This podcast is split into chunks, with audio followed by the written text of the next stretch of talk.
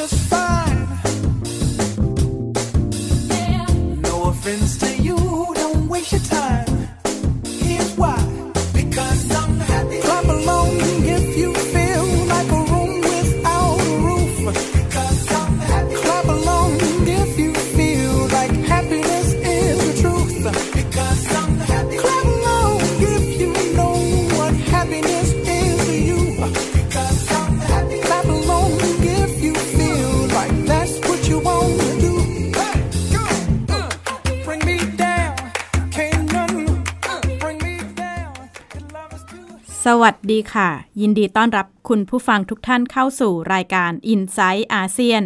วันนี้ดิฉันชลันทรโยธาสมุทรทำหน้าที่ดำเนินรายการนะคะ ก่อนอื่นก็ขอสวัสดีท่านผู้ฟังทุกท่าน สวัสดีปีใหม่ 2563 ขอให้ทุกคนมีความสุขแล้วก็สุขภาพแข็งแรงในการเริ่มต้นปีใหม่ปีนี้นะคะ สิ้นปีแล้วก็ขึ้นปีใหม่ แต่ละครั้งหลาย ๆ คนอาจ จะได้มีเวลาคิดทบทวนตัวเองตั้งเป้าหมายสำหรับปีที่กำลังจะต้องเดินหน้าต่อคำอวยพรที่หลาย ๆ คนคุ้นชินก็คือสุขสันต์วันปีใหม่ แต่เราจะทำให้ความสุขเหล่านี้ ยั่งยืนยังไงไม่ได้เกิดเฉพาะเป็นช่วง ๆ คุณนัฐาโกมลวาทินได้พูดคุยกับสามนักคิดนักปฏิบัติ ที่ดำเนินรอยตามว่าทำยังไงจิตใจถึงเป็นสุข แล้วก็ได้ถอดบทเรียนการใช้ชีวิตอย่างไรให้เป็นสุข ท่านแรกคือพระราชพัชรมานิตหรือพระอาจารย์ ชยสาโรที่หลายคนรู้จักนะคะ คุณนัฐถาโกมลวาทินได้พูดคุยรับฟังธรรมะจากท่านเนื่องในโอกาส ส่งท้ายปีใหม่ ส่งท้ายปีเก่าต้อนรับปีใหม่ พระอาจารย์ชยสาโร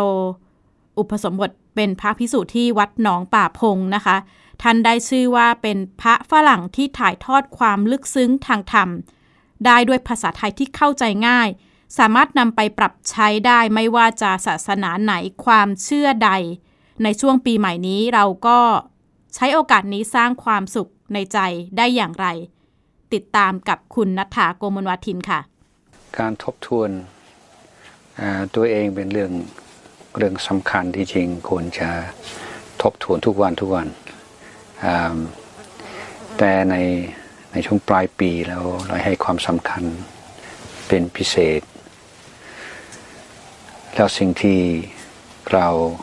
เราควรจะทบทวนมีอะไรบ้างว่าไอ้ชีวิตเป็นเป็นเป็นคำที่ค่อนข้างกว้างนะถ้าเราเอาทานศีลภาวนาเป็นหลักก็ได้หมายถึงในในชีวิตเราในปีที่ผ่านมา เราก็ได้สร้างความสุขสร้างประโยชน์กับคนอื่นมากน้อยแค่ไหน เพราะชีวิตที่มุ่งแต่ผลประโยชน์ส่วนตัวจะเป็นชีวิตที่คับแคบมากอ่าแล้วที่ชาวต่างชาติที่มาเมืองไทยทุกคนจะสังเกตในความใจบุญใจดีของคนไทยเพราะเราเอาหลักทานเป็นหลักชีวิตของเราทุกคน นั่นการให้ทาน ไม่ไม่ใช่ว่าสายบาตรอย่างเดียวก็ทำบุญกับพระอย่างเดียว แต่ว่าให้สิ่งที่เรามีที่มีค่าาเพื่อช่วยลดความทุกข์เพิ่มความสุขของเพื่อนมนุษย์ เริ่มตั้งแต่คนรอบข้างในครอบครัว และขยายออกไป เรามีอะไรที่เป็นประโยชน์จะเป็นความสามารถเฉพาะตอนที่จะเป็นประโยชน์กับคนอื่นแล้วก็แบ่งปันอ หรือว่าสิ่งทุกวันนี้สิ่งที่คนขาดมากที่สุด สิ่งที่มีค่ามากที่สุดก็คือเวลา เวลาเห็นคนคนที่กำลังเป็นทุกข์ เราจะให้อะไรเขาไหมบางทีเขาไม่ต้องการคำแนะนำที่จริงเขามักจะรู้ของเขาเอง ว่าต้องทำอะไร แต่เขาต้องการให้เราให้เวลาเขาให้ความสำคัญกับเขาดังนั้นการ ให้จึงเป็นสิ่งที่ทำให้ชีวิตมีความสุข แล้วก็เป็นชีวิตที่อ่าทำให้เราปราบปลื้มอ่าเคารพนับถือตัวเองได้ เพราะเราให้ความสุขกับคนอื่นและในข้อนี้เราให้ทบทวนว่าในปีที่ผ่านมา เราได้ให้อะไรกับคนรอบข้างมากน้อยแค่ไหน ให้อะไรกับคนรอบข้างสังคมมากน้อยแค่ไหน จะเพิ่มขึ้นมากกว่านี้ได้ไหม แต่ในปีใหม่เนี่ยเราอยากให้ทุกคนตั้งตั้งอธิษฐาน อยากจะเป็นมนุษย์ที่สมบูรณ์ที่สุดเท่าที่จะเป็นได้อ่าแล้วก็ไม่ใช่เรื่องลี้ลับหรอกก็เป็นเรื่องของเรื่องของการให้ทาน เรื่องของการดูแลกายวาจาเราเอ่อเรื่องการพัฒนาจิตใจพร้อม ๆกันไป พระอาจารย์พูดถึงปีใหม่เนี่ยควรจะพยายามพิจารณาปฏิบัติตัวเพื่อเป็นประโยชน์กับคนรอบข้างมากยิ่งขึ้น ในยุคปัจจุบันปฏิเสธไม่ได้เลยว่าคนปัจจุบันเนี่ยค่ะเข้ามาเกี่ยวข้องกับเทคโนโลยีมากขึ้นโดยเฉพาะโซเชียลมีเดียแล้วก็อาจจะใช้เวลาไปเยอะ แล้วคนปัจจุบันก็อาจจะหมกมุ่นอยู่กับความเป็นตัวเอง อัตลักษณ์ของตัวเอง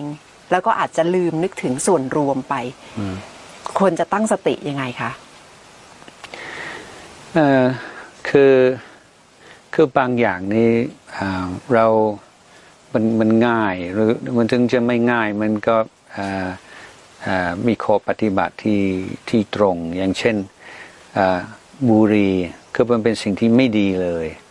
แล้วก็บอกเลยว่าหยุดซะงดเว้นจึงจะดี ถ้าขืนสูบบุหรี่ได้จะมีผลเสียต่อสุขภาพ อาจจะเป็นมะเร็งปอดเป็นท่าเป็นด้านเป็นต้น แต่ในกรณีของโซเชียลมีเดียไม่ไม่ใช่สิ่งที่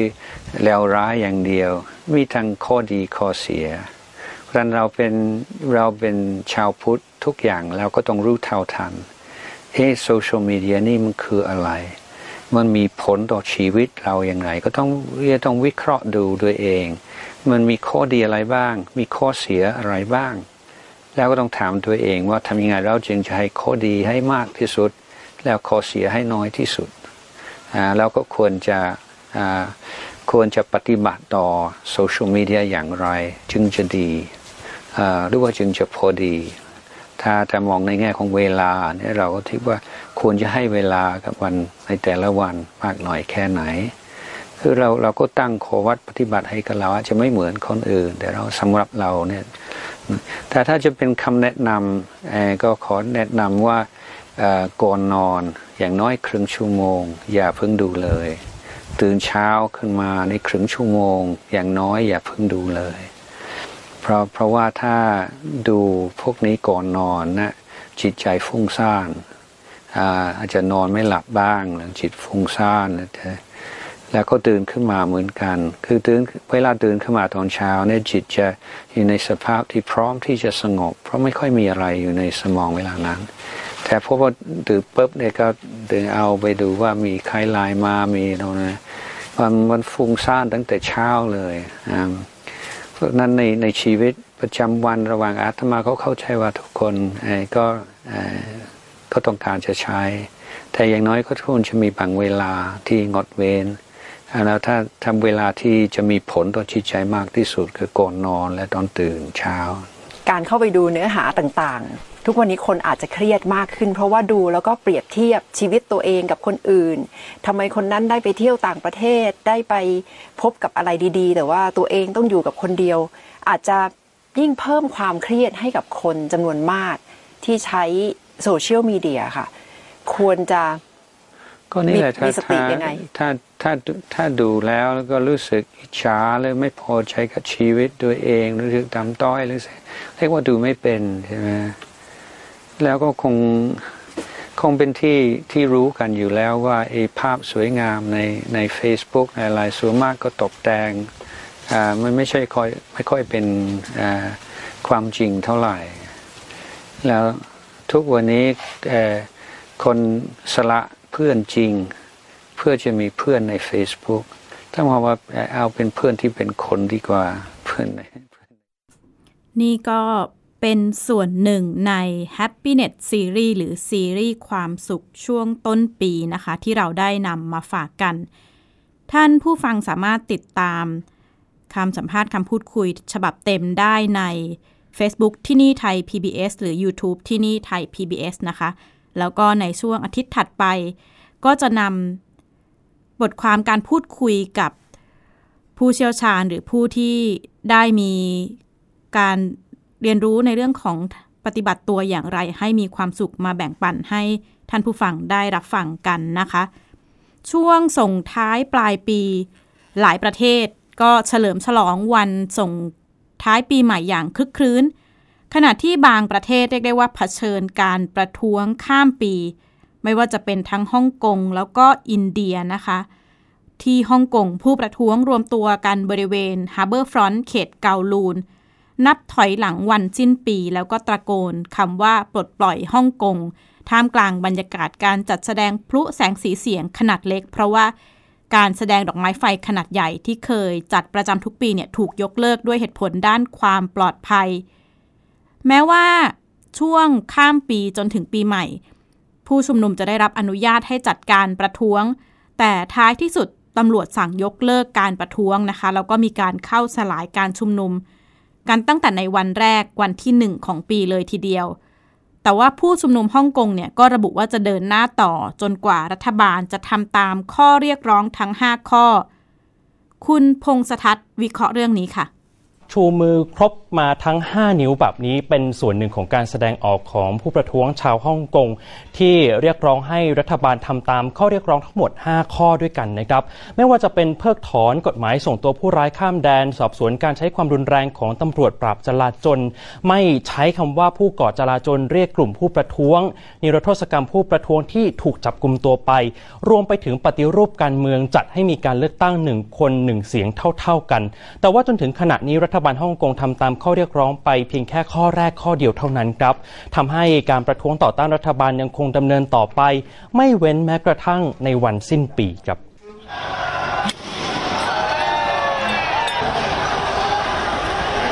นี่เป็นภาพส่วนหนึ่งของเหตุการณ์ที่ตำรวจปราบจราจนยิงแก๊สน้ำตาสลายการชุมนุมของกลุ่มผู้ประท้วงที่รวมตัวกัน ปิดถนนสายสำคัญสำคัญบริเวณย่านเกาลูน ในคืนส่งท้ายปีเก่าต้อนรับปีใหม่นะครับ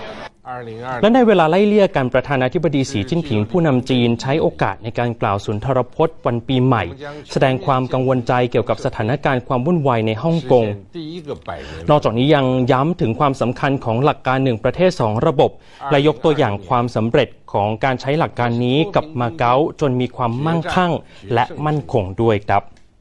การประท้วงในฮ่องกงยังไม่มีแนวโน้มว่าจะจบลงในเร็วๆนี้นะครับ เพราะว่าข้อเรียกร้องอีก 4 ข้อที่เหลือ ยังไม่ได้รับการสนองตอบจากรัฐบาล ถ้าไปดูท่าทีของแคร์รีแลมผู้บริหารสูงสุดฮ่องกงก็มีท่าทีแบ่งรับแบ่งสู้นะครับ ไม่ได้สัญญาว่าจะทำตามข้อเรียกร้องทั้งหมดทำให้โอกาสในการที่รัฐบาลจะทำตามข้อเรียกร้องครบถ้วนทั้ง 5 ข้อ เป็นไปแทบไม่ได้เลยนะครับ อีกพื้นที่หนึ่งที่มีการประท้วงรุนแรงเหมือนกัน ก็คือที่อินเดียหลังจากที่สภานิติบัญญัติแห่งชาติเห็นชอบร่างกฎหมาย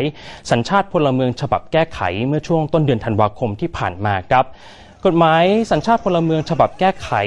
จะให้สัญชาติอินเดียแก่ผู้อพยพเข้าเมืองที่ไม่ได้นับถือศาสนาอิสลามนะครับจากจากอัฟกานิสถาน บังกลาเทศและปากีสถาน โดยผู้อพยพที่ได้สัญชาติอินเดียจะต้องเป็นผู้ถูกข่มเหงรังแก หรือว่าเป็นเหยื่อของการเลือกปฏิบัติทางศาสนา และจะต้องเดินทางเข้ามาในอินเดียก่อนวันที่ 31 ธันวาคม ปี 2557 หลายคนมองมองว่ากฎหมายฉบับนี้กีดกันชาวมุสลิม จุดชนวนการประท้วงในหลายพื้นที่ทั่วประเทศและเป็นความท้าทายสำคัญ ของนายกรัฐมนตรีนเรนทราโมดี ที่มักจะชูประเด็นเรื่องชาตินิยมฮินดู ขึ้นมาเรียกคะแนนนิยมด้วยครับ สองเหตุการณ์มีจุดร่วมจุดแตกต่างกันอย่างไรให้คุณผู้ชมดูภาพเปรียบเทียบนี้นะครับทั้งสองเหตุการณ์เป็นการต่อต้านกฎหมายเหมือนกัน แต่ว่าการต่อต้านกฎหมายส่งตัวผู้ร้ายข้ามแดนในฮ่องกงนั้นเกี่ยวพันกับเรื่องการเมือง เรื่องอัตลักษณ์ความเป็นฮ่องกงของคนรุ่นใหม่ส่วนการต่อต้านกฎหมายสัญชาติ ฉบับแก้ไขของอินเดีย เกี่ยวพันกับเรื่องศาสนา เรื่องของเชื้อชาติโดยตรงครับ ส่วนบทบาทของต่างชาติ อันนี้เห็นได้ชัดเจนในการประท้วงที่ฮ่องกงนะครับหลังจากผู้นำสหรัฐ ลงนามเห็นชอบกฎหมายว่าด้วยสิทธิมนุษยชนและประชาธิปไตยในฮ่องกงแต่ว่าในอินเดียยังไม่มีต่างชาติออกกฎหมาย หรือว่ามาตรการในเชิงสนับสนุนผู้ประท้วง จุดร่วมที่เหมือนกัน 2 อย่างก็คือการประท้วงทั้งสองที่ไม่มีแกนนำแล้วก็มักจะนำเอาเทคโนโลยีสมัยใหม่แอปพลิเคชันทางโทรศัพท์มือถือ มาใช้ในการปลุกระดมมวลชนนัดแนะนัดสถานที่ในการรวมมตัวกันเพื่อป้องกันการแทรกแซงจากรัฐบาลนะครับ การประท้วงทั้งในอินเดียและฮ่องกงล้วนส่งผลกระทบต่อภาพลักษณ์ของรัฐบาลทั้งคู่ครับเพราะว่าการประท้วงแต่ละครั้ง ก็มักจะจบลงด้วยการใช้ความรุนแรงนะครับ แต่ที่ต้องยอมรับมากๆก็คือบทบาทของอินเทอร์เน็ต ที่เข้ามามีส่วนสำคัญ เป็นสื่อกลางของกลุ่มผู้ประท้วง เพราะว่าสามารถส่งต่อข้อมูลได้รวดเร็วแล้วก็สะดวกด้วยครับ การประท้วงต่อต้านกฎหมายสัญชาติในอินเดียก็เรียกได้ว่าสอกเขารุนแรงขึ้นต่อเนื่อง แล้วก็กระจายไปในหลายเมืองนะคะตำรวจแล้วก็เจ้าหน้าที่ทหารถูกประนามว่าใช้ความรุนแรงต่อกลุ่มผู้ประท้วงเกินกว่าเหตุ ขณะนี้มีรายงานผู้เสียชีวิตแล้วอย่างน้อย 25 คน หลายประเทศเตือนพลเมืองให้ระงับเดินทางไปท่องเที่ยวที่อินเดียนะคะ ก็เรียกได้ว่าช่วงข้ามปีที่ผ่านมา หลายประเทศรับต้นปีกันด้วยเหตุความรุนแรงที่ระอุต่อเนื่องมาจากปีที่แล้วนะคะ อีกประเด็นหนึ่งที่ติดตามเป็นกระแสทางการเมืองโลกมาตั้งแต่ช่วงปลายปีที่แล้ว หลายคนคงได้เห็นภาพความพยายามของเกาหลีเหนือในการชิงพื้นที่สื่อ กดดันสหรัฐอเมริกา ตั้งแต่ภาพของคิมจองอึนผู้นำเกาหลีเหนือที่ขึ้นหลังม้าสีขาว พร้อมกับเจ้าหน้าที่ระดับสูงทางการทหารไปบนภูเขาเพกตู หรือว่าภูเขาศักดิ์สิทธิ์แห่งการปฏิวัติ เมื่อต้นธันวาคมนะคะ เหมือนจะเป็นสัญญาณในการประกาศเรื่องสำคัญ แล้วก็ตามมาด้วยคำขู่ว่า จะมอบของขวัญคริสต์มาสให้สหรัฐ พร้อมขีดเส้นตายการเจรจาปลดอาวุธนิวเคลียร์แม้ช่วงที่ผ่านมาไม่ได้มีของขวัญคริสต์มาสที่หลายฝ่ายตีความว่า อาจจะเป็นขีปนาวุธระยะไกลเกิดขึ้นจริง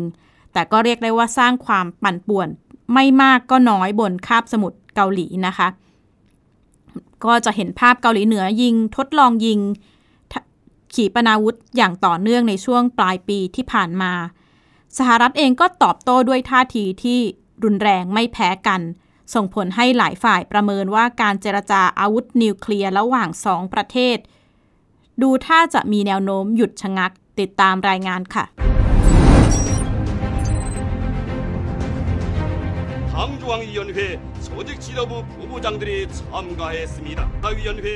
คิมจองอึนผู้นำสูงสุดเกาหลีเหนือ นั่งเก้าอี้ประธานการประชุมคณะกรรมาการทหารส่วนกลาง เพื่อหารือเกี่ยวกับการยกระดับแสนยานุภาพของกองทัพให้เข้มแข็งขึ้น ภาพจากสถานีโทรทัศน์ KRT ส่งสัญญาณไปถึงสหรัฐ ให้เร่งเสนอเงื่อนไขในการทำข้อตกลงปลดอาวุธนิวเคลียร์และผ่อนปลนมาตรการคว่ำบาตรก่อนถึงกำหนดเส้นตายในช่วงสิ้นปีนี้ ความสัมพันธ์ของสองประเทศตกต่ำลง หลังการประชุมสุดยอดผู้นำเกาหลีเหนือสหรัฐที่กรุงฮานอยของเวียดนาม เมื่อช่วงปลายเดือนกุมภาพันธ์คว้าน้ำเหลวทำให้การปลดอาวุธนิวเคลียร์ยังไม่มีความคืบหน้า ผู้นำสหรัฐยื่นคำขาดให้เกาหลีเหนือปลดอาวุธนิวเคลียร์ตามข้อตกลงที่ลงนามร่วมกัน ในการประชุมสุดยอดครั้งแรกที่สิงคโปร์เมื่อปีที่แล้ว นอกจากนี้ยังระบุว่าคิมจองอึนอาจสูญเสียทุกอย่างหากหันกลับมามีท่าทีไม่เป็นมิตรกับสหรัฐ เกาหลีเหนือเริ่มยิงทดสอบขีปนาวุธพิสัยใกล้และพิสัยกลางเป็นประจำทุกเดือนในช่วงครึ่งปีหลังทำให้สถานการณ์บนคาบสมุทรเกาหลีกลับมาร้อนระอุขึ้นอีก เดือนกรกฎาคมเกาหลีเหนือยิงทดสอบขีปนาวุธ 4 ลูก เดือนดือนสิงหาคมยิงทดสอบ 4 ลูก เดือนกันยายนยิงทดสอบ 2 ลูก เดือนตุลาคมยิงทดสอบ 3 ลูก และเดือนพฤศจิกายนยิงทดสอบอีก 2 ลูก นอกจากนี้คิมจองอึนยังขี่ม้าสีขาวขึ้นภูเขาแพกตู สถานที่ศักดิ์สิทธิ์ตามความเชื่อของชาวเกาหลีเหนือถึงสองครั้ง ในเวลาห่างกันเพียง2เดือนนำไปสู่การตั้งข้อสังเกตถึงในยะซ่อนเร้นของผู้นำเกาหลีเหนือ เนื่องจากการเดินทางขึ้นภูเขาศักดิ์สิทธิ์ลูกนี้ มักตามมาด้วยการประกาศนโยบายสำคัญเสมอ การขี่ม้าขึ้นภูเขาแพกตูครั้งที่สองเกิดขึ้น หลังจากผู้นำสหรัฐขู่ใช้กำลังทหารบุกเกาหลีเหนือ บนเวทีการประชุมสุดยอดผู้นำองค์การสนธิสัญญาแอตแลนติกเหนือหรือนาโต Now we have the most powerful military we've ever had, and we're by far the most powerful country in the world, and hopefully we don't have to use it. But if we do, we'll use it. If we, if we have to, we'll do it. But, you know, my relationship with Kim Jong un is really good, but that doesn't mean he, he won't uh, abide by the agreement we signed. You have to understand, you have to go look at the first agreement that we signed. It said he will denuclearize. That's what it said. Uh, I hope he lives up to the agreement, but we're going to find out. ความตึงเครียดระหว่างสหรัฐกับเกาหลีเหนือยังกลายเป็นประเด็นร้อนในการประชุมร่วม 3 ฝ่าย ระหว่างจีน ญี่ปุ่น และเกาหลีใต้ ที่นครเฉิงตูทางภาคตะวันตกของจีน การประชุม 3 ฝ่ายในครั้งนี้ยังแสดงให้เห็นถึงบทบาทนำของจีน ที่พยายามยื่นมือเข้ามาช่วยหาทางออกปลดล็อกความขัดแย้งบนคาบสมุทรเกาหลี เนื่องจากสถานการณ์ในพื้นที่บริเวณนี้ ย่อมส่งผลต่อความมั่นคงของจีนอย่างหลีกเลี่ยงไม่ได้ จีนเนี่ยมีท่าทีที่ชัดเจนตลอดเวลานะครับว่าคาบสมุทรเกาหลีจะต้องปลอดจาก อาวุธนิวเคลียร์ เพราะว่าการที่ให้เกาหลีเหนือมีอาวุธนิวเคลียร์เนี่ยมันจะเป็นผลเสียกับจีนในระยะยาว เนื่องจากว่าถ้าเกาหลีเหนือมีอาวุธนิวเคลียร์เท่ากับว่าสถานการณ์บนคาบสมุทรเกาหลีเนี่ยจะตึงเครียดมากขึ้น และมันจะเป็นเหตุผลที่อาจจะทำให้ญี่ปุ่นอาจจะเคลื่อนไหวเพื่อที่จะขอแก้ไขรัฐธรรมนูญมาตรา 9 เพิ่มบทบาททางการทหาร หรืออาจจะต้องพัฒนาอาวุธอะไรทั้งหลายขึ้นมา ซึ่งจะยิ่งทำให้จีนนยรู้สึกว่าเป็นแนวโน้มที่ไม่มั่นคงโดยรวม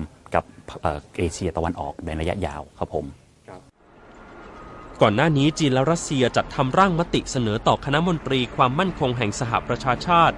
เรียกร้องให้ผ่อนปลนมาตรการคว่ำบาตรที่ครอบคลุมตั้งแต่ด้านการดำเนินชีวิตของประชาชน การส่งออกสินค้าบางประเภท ไปจนถึงโครงการพัฒนาโครงสร้างพื้นฐานของสองเกาหลี เพื่อเดินหน้าการเจรจาปลดอาวุธนิวเคลียร์ระหว่างสหรัฐกับเกาหลีเหนือ นอกจากนี้ยังเรียกร้องให้ฟื้นการเจรจา 6 ฝ่าย เพื่อเปิดพื้นที่ให้เกาหลีเหนือ เกาหลีใต้ ญี่ปุ่น สหรัฐ จีน และรัสเซีย ได้กลับมาหารือร่วมกันบนโต๊ะเจรจา เพื่อวางแนวทางปลดอาวุธนิวเคลียร์ หลังจากการเจรจาหยุดชะงักไปตั้งแต่ปี 2552 แต่การผ่านร่างมติดังกล่าวต้องได้รับความเห็นชอบจากสมาชิกคณะมนตรีความมั่นคงแห่งสหประชาชาติอย่างน้อย 9 ประเทศ และต้องไม่มีการใช้สิทธิ์ยับยั้งจากสมาชิกถาวร 5 ประเทศ ไม่ว่าจะเป็นสหรัฐ อังกฤษ ฝรั่งเศส รัสเซีย และจีน แน่นอนว่าหนึ่งในโจทย์ท้าทายด้านความมั่นคงระหว่างประเทศในปี 2563 คงหนีไม่พ้นการปลดอาวุธนิวเคลียร์บนคาบสมุทรเกาหลี หลังจากการพูดคุยเพื่อปลดล็อกความตึงเครียดระหว่างสหรัฐกับเกาหลีเหนือเผชิญทางตันมานานกว่า 10 เดือนพงศทัศน์สุขพงศ์ข่าวเจาะย่อโลกไทย PBS รายงานล่าสุด ท่าทีของเกาหลีเหนือ คิมจองอึนผู้นำสูงสุดเกาหลีเหนือออกมาระบุว่า เกาหลีเหนือเองเตรียมกลับไปทดสอบอาวุธนิวเคลียร์แล้วก็ขีปนาวุธพิสัยไกลที่ระงับไประหว่างการเจรจากับสหรัฐอีกครั้งนะคะ ผู้นำเกาหลีเหนือก็ยังบอกด้วยว่า ประเทศจะเปิดตัวอาวุธเชิงยุทธศาสตร์ตัวใหม่ ขณะเดียวกัน ก็ยังแง้มประตูบอกว่าเปิดโอกาสสำหรับการเจรจากับสหรัฐไว้อยู่ แล้วก็เกาหลีเหนือเนี่ยจะทดสอบอาวุธมากแค่ไหนขึ้นอยู่กับทัศนคติที่สหรัฐแสดงออก ความสัมพันธ์ที่พัฒนาขึ้นระหว่างสองประเทศในช่วง 2-3 ปีที่ผ่านมาก็เรียกได้ว่า เริ่มแย่ลงเมื่อสหรัฐไม่ยอมยกเลิกมาตรการคว่ำบาตรต่อเกาหลีเหนือ ที่ดำเนินโครงการอาวุธนิวเคลียร์นะคะ ก็เห็นได้จากปลายปีที่ผ่านมามีการทดสอบขีปนาวุธขนาดเล็กหลายครั้งของเกาหลีเหนือ ซึ่งถูกมองว่าเป็นการกดดันให้สหรัฐยกเลิกการคว่ำบาตร